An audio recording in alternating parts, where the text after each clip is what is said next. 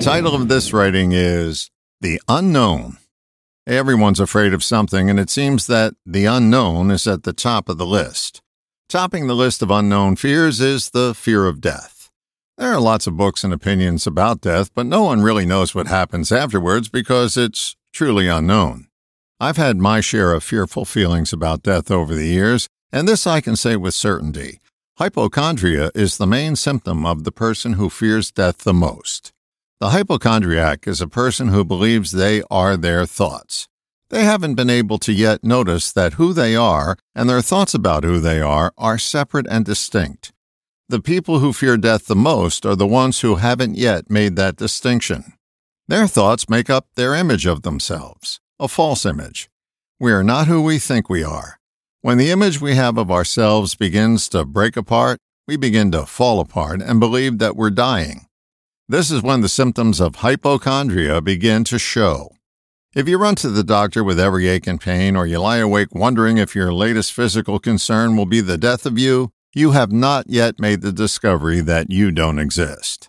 This you is a collection of thoughts about who you think you are. If your image is that of young and dashing, but the photographs show you're aging out of your image, this causes the image that you hold to start cracking. This can cause physical creakings to become bumps in the night and disturb your night's sleep. The awake hours are just as bad when we have some alone time, alone with our fearful thoughts. I have no idea what happens after we die. I only know that living with thoughts of death can be curtailed greatly by recognizing that we aren't our thoughts.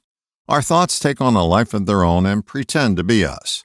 We've allowed who we are to be commandeered by a tape recorder that plays the same loops over and over again year after year. When we discover that who we really are is the observer of our thoughts rather than the thoughts themselves, we get to distance ourselves from the drama that thoughts bring. We get to observe our thoughts attempting to scare us to death. It's sort of like being on the set of a horror movie. When you get to see the scenes being set up and filmed, they just aren't as scary as when they get on the big screen. We're all going to die, and that's a scary thought. But even scarier is dying every day you live.